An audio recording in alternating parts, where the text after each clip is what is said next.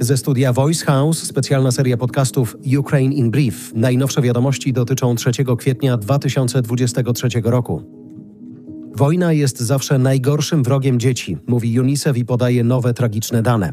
500 dzieci zginęło na Ukrainie od początku wojny. Szefowa organizacji zaznacza, że rzeczywista liczba ofiar jest prawdopodobnie znacznie wyższa. Ukraina dostała pierwszą transzę w ramach nowego programu Międzynarodowego Funduszu Walutowego. To prawie 3 miliardy dolarów, informuje minister finansów Ukrainy. Aresztowany w Rosji amerykański dziennikarz chce uchylenia aresztu. Gerszkowicz to pochodzący z Rosji obywatel USA.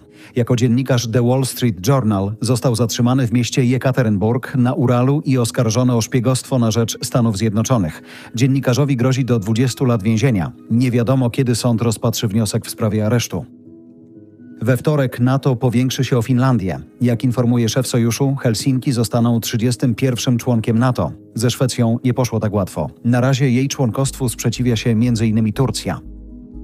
Polskie myśliwce MiG-29 służą już na Ukrainie, informuje kancelaria prezydenta. Do ponad 30 wzrosła liczba osób rannych w wyniku eksplozji w kawiarni w Petersburgu. Zginął tam rosyjski bloger wojskowy Władlen Tatarski. Dziesięciu rannych jest w ciężkim stanie. Zatrzymano młodą kobietę podejrzaną o przeprowadzenie zamachu.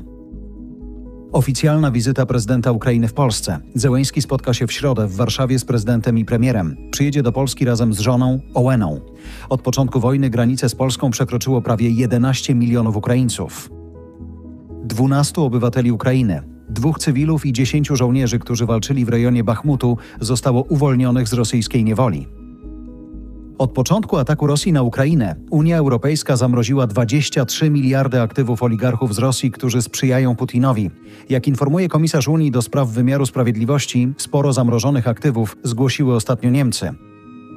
Ten tekst został przygotowany przez redakcję Voice House. Do nagrania użyliśmy sztucznej inteligencji wykorzystującej głos Jarosława Kuźniara.